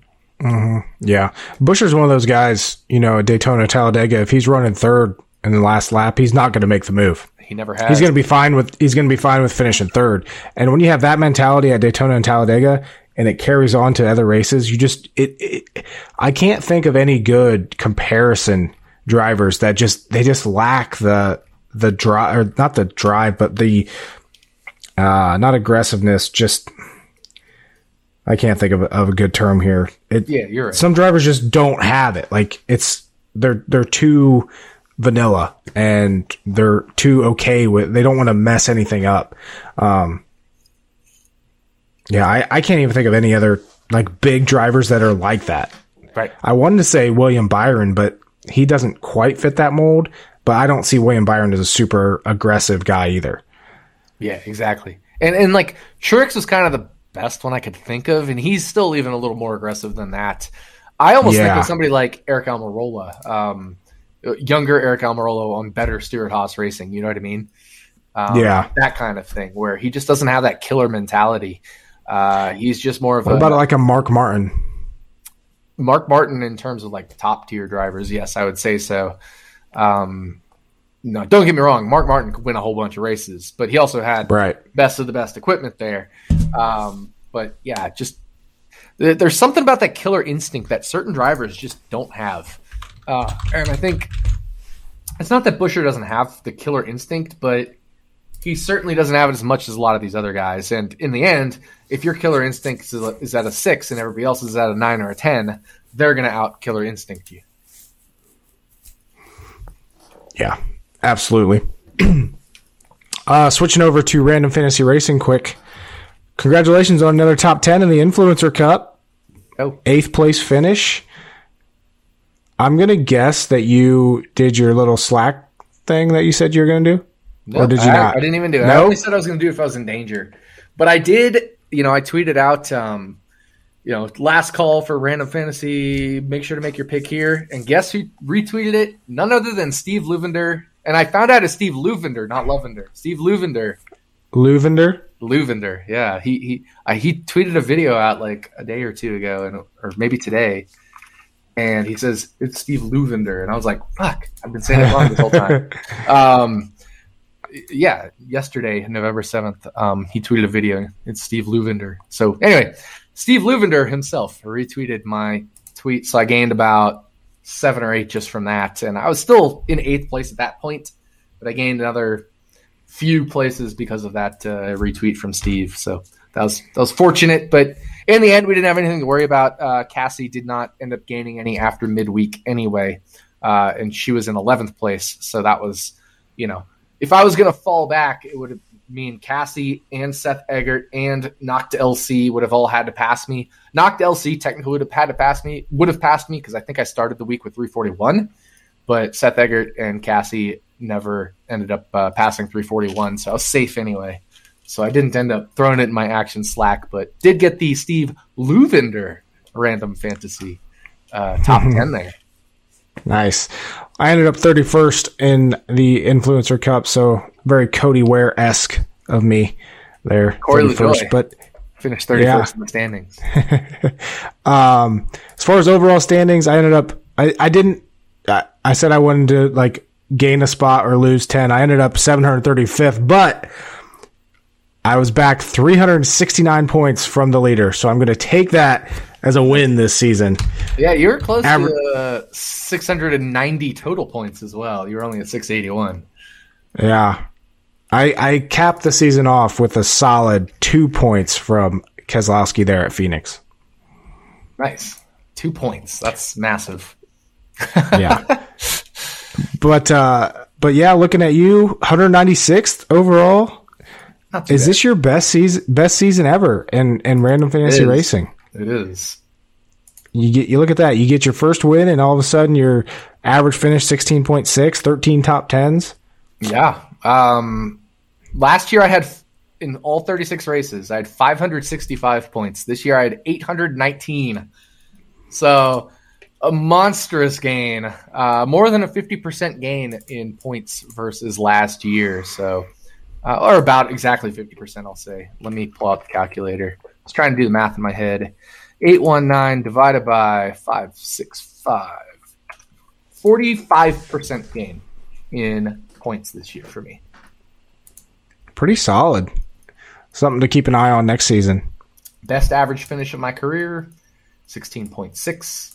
thirteen top tens in thirty-six races, so not too bad there. Um, five top fives and the one win, with, of course, it being Alex Bowman at Las Vegas, my hometown race. It's funny. I actually had Bowman, or the forty-eight car, I should say, at both Las Vegas races. Uh, I think it was Gragson in the other Las Vegas race, of course, and he finished eleventh, which I think is a career high for Noah Gragson. Uh,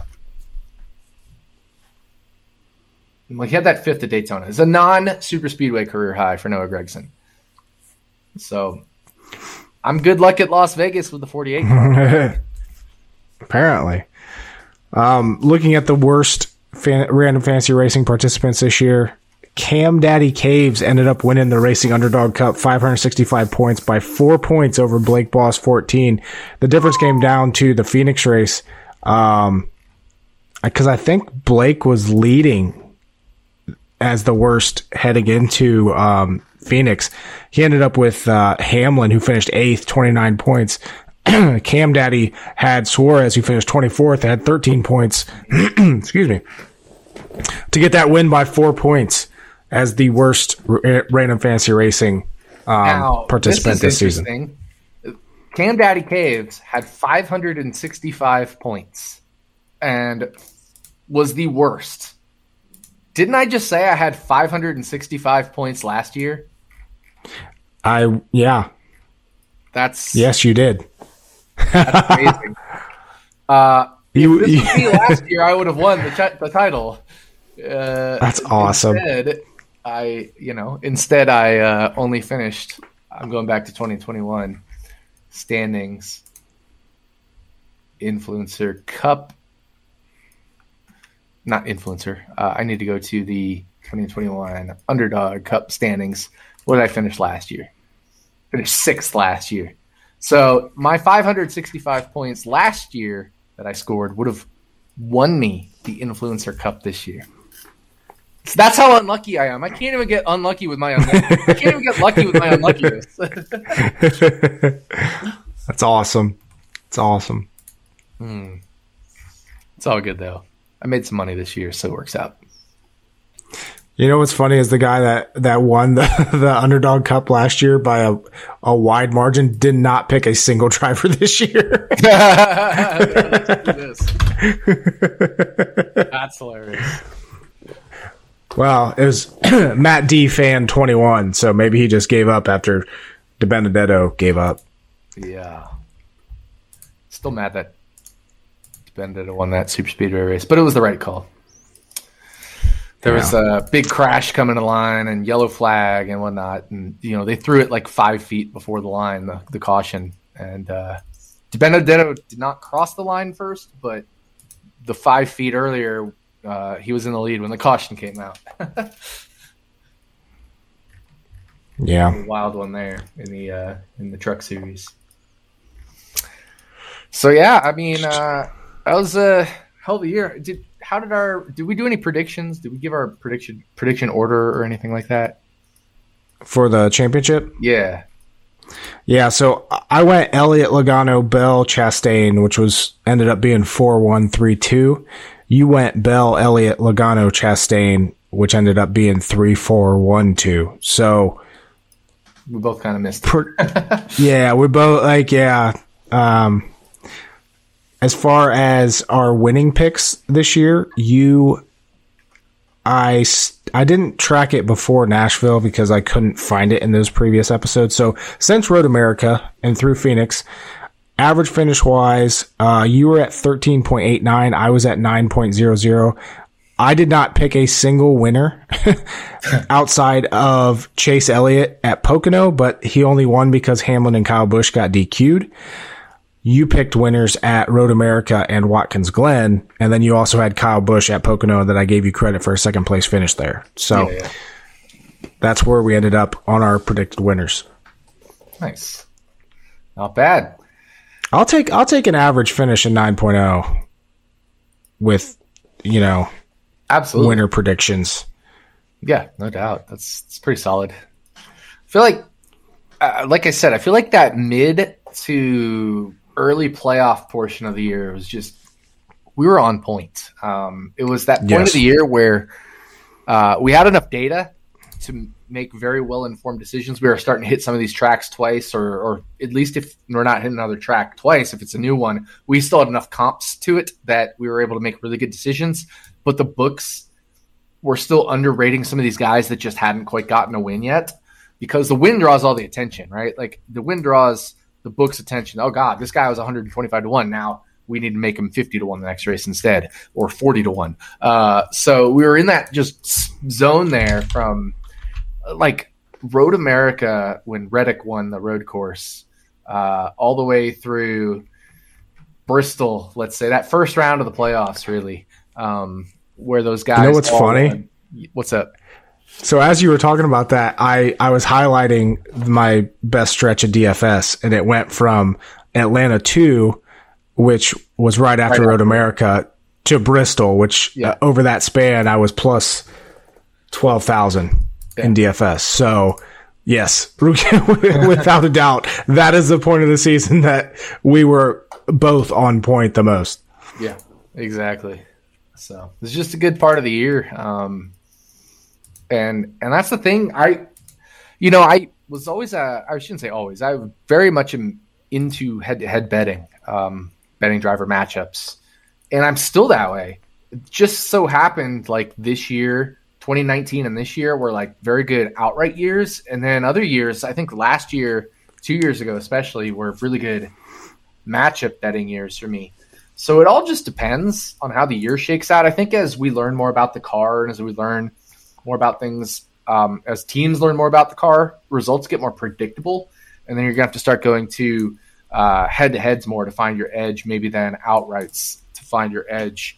I mean, there will always be edge and outrights just because um, it, it's hard for books to price those right. But I think it's a lot more predictable to squeeze edge out of matchups as we know more about this car and as teams know more about this car because they start to separate themselves. And so you'll be able to find some some much more predictable results, like model predictable, and that'll give you some some edge there. But it may be a while before we know enough about this car because there will be changes in the offseason, like we said. This car itself still produces wild shit even at the end of the year as far as uh, just random shit that happens. So I certainly don't think results will be as predictable as they were at the end of the Gen six era. Uh, and so I think we've got several good years ahead of us in outright betting, top manufacturer betting, top ten, top five, et cetera, type of betting. Mm-hmm. That's one. That's my goal. One of my goals for twenty twenty-three is to do more head-to-head betting because it's just something that I, I really never do it, and I think I can I can be pretty good at it. Um, I know people when I was when I was publishing more content, um, and my predicted finishing order, you know, people would constantly be DMing me and be like, "Dude, you're hitting all these head-to-heads like at a great rate." And I'm like, I just never bet them because I never think about it, you know? So that's definitely one of the, one of the things I want to, um, look into more in twenty twenty-three. And I don't, I honestly don't know how involved I, I haven't decided how involved I'm going to be in NASCAR. You know, obviously I took a big step back this season. Yep. Um, didn't, didn't run any of my games, only did content, I'd say for half the year. Um, I don't know yet what I'm going to do. Right. It depends. I, I'm kind of, it's definitely in my head of, of making a big comeback and, and going, you know, all in again you know, on, on NASCAR in twenty twenty-three. But I don't know. I, I enjoyed, I, I, I told you multiple times throughout this year, I enjoyed so much being able to go out and just enjoy and watch the race and, and sit at a bar on a Sunday, you know, and, and not have to worry about all this, this racing crap. But at the same time, like, I spent so many years uh, of this sport just controlling my life, and I, I kind of miss it, you know? Yeah, you know? Exactly, exactly. So, yeah, but uh, I, I mean, I mean, it's it's one of those things where it's like, I mean, you know, I, I was in flux this past off season. I didn't know what I was doing, and then luckily got mm-hmm. hired by Action Network. Uh, I mean, you and I were talking of maybe just partnering, and like it's always in flux, and. Uh, Life just takes you where life takes you, so it's hard to even three out three months out to plan what, what the plan is, you know. Uh, but all I know is I'm going to be I wouldn't say revamping my model. I mean, my model is my model, but I am going to continue to improve it. Uh, I'm always thinking of ways to better improve this model, and I've got several good ideas for this coming year. So I think uh, y'all can look forward to an even better model for next year. And hopefully, now that I have a uh, a full offseason of knowing what I'm going to be doing next year, I mean, unless I get fired from Action Network, I don't foresee that happening. Uh, I know what I will be doing next year. So it gives me a full offseason to plan what to do with my content, with my model, how to improve the model. Uh, if I should improve it, should I, should I even invest improvements? Because this, you know, past off season, if I didn't know what I was doing, I was like, do I need to invest crazy improvements to draw in new people, or, or am I not going to put in the time and effort, and it's not worth making all these improvements? Well, now I know exactly what I'm going to do, uh, or what I'm going to be doing next year. So it gives me a really good reason to want to improve the model more. But also, one of my big pain point problems is automating everything. Um, as far as like, you know, practice and qualifying happens, then you got to update the data, then you got to run the model, and then you got to get it uploaded. Blah, blah, blah, blah. I still do too much of that manually. I'd, I've definitely cut down on how much of that I do manually, but uh, so I think I'm going to focus most of my off-season improvement on automating a lot of that now that I know what I'm going to be doing. Uh, but there's also still going to be tweaks to actually improve the quality of the model as well. I mean, I think my Cup Series model is top of the line, period. I mean, I, I literally have a P H D in math, and it's what I do for a living is model, uh, you know, model sports. Uh, it's what I was trained to do. It's what I love to do. It's what I've loved my whole life. But you can still always find ways to improve the model. And, and that's why I love talking with people in the industry, whether it's yourself, whether it's uh, Jim or Greg or, or um, you know, garage guys or anybody in the garage guy family, uh, things like that, because it always makes me think of new ways to view data, analyze data, think about things, and come up with new metrics to to put out there. So, um, yeah, just really looking forward to next year. Uh, I I will enjoy the time off. I'm I'm actually currently working on a World Cup simulation model because the World Cup is later this month. Starts in like twelve days, I think. Uh, and so I'm, I've got through the group stages of building up my code for the World Cup simulation model. But once that's up and running, I mean, that just that's a click and go. Um, so once that's up and running, I can really focus my non N F L attention on NASCAR. So, uh, you know, I'll probably take time off through Thanksgiving, et cetera, watch the World Cup, enjoy that, and then get back on the NASCAR grind. Mm-hmm. I don't know. Yeah, I mean, I'm, sure Ryan, I'm sure Ryan from my fantasy race. I forgot to shout him out, by the way. Him as well. I'm sure he's already got like half. He's already working on twenty. Yeah. He's on twenty twenty-four. He's already got half of next year's content like, finalized and planning twenty twenty-four. Dude's yeah. impressive. He's impressive. it's, he's a machine. Like yeah. I wouldn't. I wouldn't be able to do that. Like no, no. I, I'm. I'm such a, a procrastinator and, and last second stuff. And man, he's. And it's all like. Yeah, I use a lot of his stuff. It's it's definitely like a lot of his reports are, are great. And plus the site overall is just a good place to go and get data. Definitely recommend that site uh, for sure. But but yeah, as far as twenty twenty-three goes, as of now, I know we're both coming back to do this show next year. We're going to take a little break, but come back and, and do it again and hopefully get some more people along the way. I know, I think viewership or not viewership, but listener numbers this year doubled compared to last year. And that's not even, that was even before the, the, the millionaire parlay that kind of, you know, got more people listening. So thank you to everybody who listens to this show, especially on a week to week basis. Um, follows us on Twitter, engages with us. That's, that's another thing about this whole NASCAR community is just all the, all the people in here, um, you know, doing their thing. A lot of successful people in here. A lot of people, like you said, there's so many different ways to look at all this data and analyze it. Like, I'm not going to sit here and say I'm the best. I'm not going to sit here and say you're the best as much as I want to. Like, there are always yep. other opinions and there's other bets that you can make. And there, there are certain weeks that, that everybody's on the same bets. And there's certain weeks that almost everybody has a different mindset and where they're going. And you know what? At the end of the year, I'm pretty sure every single expert in the Action Network and of people that I personally follow and respect in this industry had a great year. So, you know, I was just talking with a friend of mine today on the phone. He's like, yeah, I was talking, I was talking to you. He, he was talking to some guy that that's big in M M A betting and big in M M A D F S.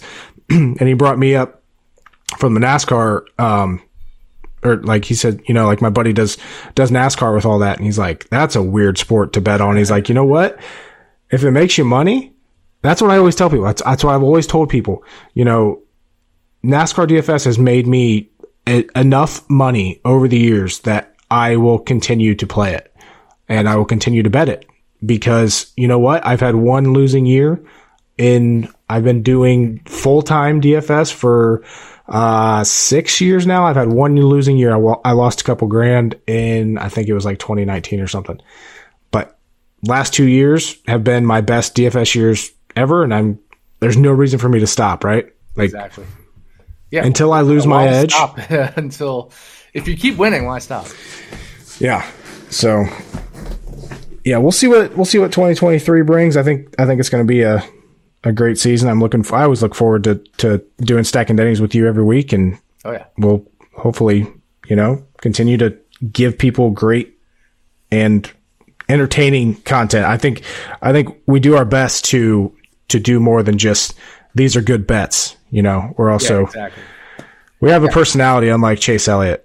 Exactly. I think, uh, I mean, you know, we obviously started off with like a betting and D F S focus, but now it's, I would definitely say our show has turned into news and notes, um, you know, entertaining things like the fantasy standings, uh, year-long picks or whatever, just NASCAR gossip, talking about the betting community, not not separating gossip from the betting community, like NASCAR gossip itself, talking about the betting community itself, like what people are, you know, on, who's seeing what out there, just all sorts of cool stuff. And uh, I think we're going to continue to evolve this podcast in many different ways. I mean, I know you, you messaged me about something a week or two ago. We had a good chuckle about uh, certain things. So hopefully that can come to fruition, and I'm sure we'll keep uh, evolving this podcast to, to make it better for everyone.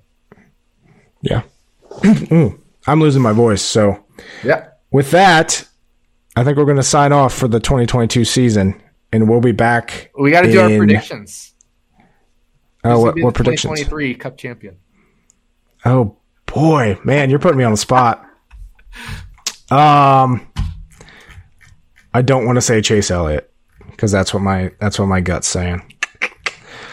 Um, give me, man, this is tough. Give me, uh,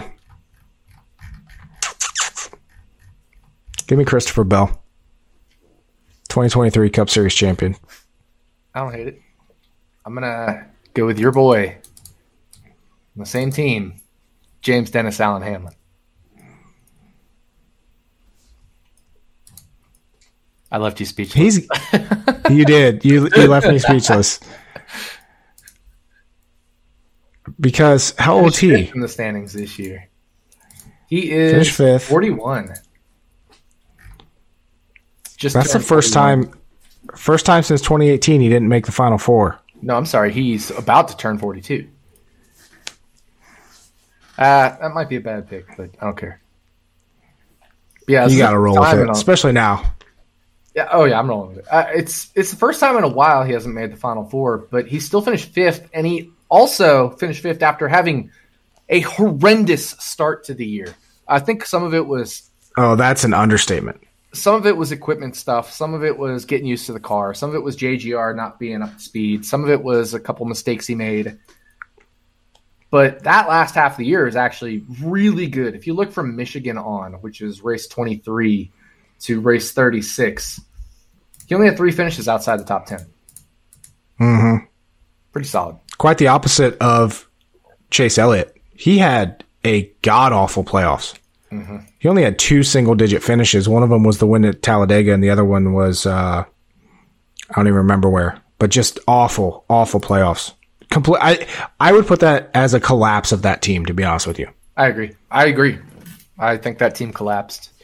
You remember in the middle of summer when he was first, second, first, second, first, second every single week, mm-hmm. and then just did not show. And it wasn't like, obviously he had some bad luck in the playoffs, but there were other weeks he just didn't have speed. Yeah, that was, I don't know what they were that slow is. As shit at Las Vegas and Homestead to start that final round, uh, non-championship round of the playoffs, the round of eight there.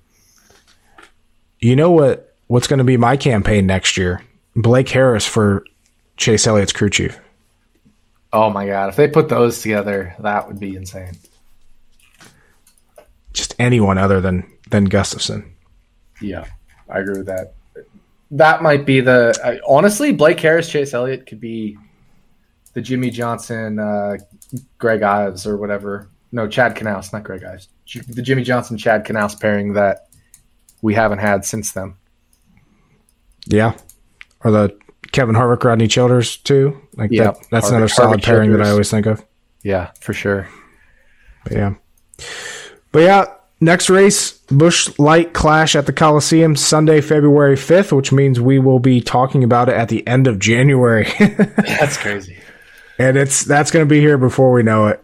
And that's one thing about NASCAR is we we we get the a very short offseason, but I don't know. I kind of like it. It's it's enough of a break. It, oh, it's a, like, it's enough of a break you start to miss it, and you're you're refreshed and ready to go. Yeah, other sports, you Plus know, the, the three months off. The holidays, like, they take a long time. Like, there's just like so much going on with the holidays, with Thanksgiving and then Christmas and New Year and family this and uh, the other things that it, it actually feels a lot longer than it actually is. Uh, whereas, mm-hmm. like, you know, summer break when you're in school feels like it goes by like that. So I, I feel like this break takes a lot longer than summer break when I was a kid. Yeah, I'd agree with that. That's just a good, good, nice little break, and then, you know, get back, get back to plus it. Daytona Daytona five hundred. You got to assume we're going to get another Millie Maker, huh? I hope so. I'm going to win this one. I know you're definitely going to try. Oh, but yeah. yeah, so what is it? We'll, we'll talk to everybody in two two months and a couple weeks. Yeah, exactly. Enjoy your off season, everybody. Hopefully you you learned something from us. Hopefully you had a good season as well. I know we both did. So have a great off season. Enjoy your new year, everyone. Yep. See you guys.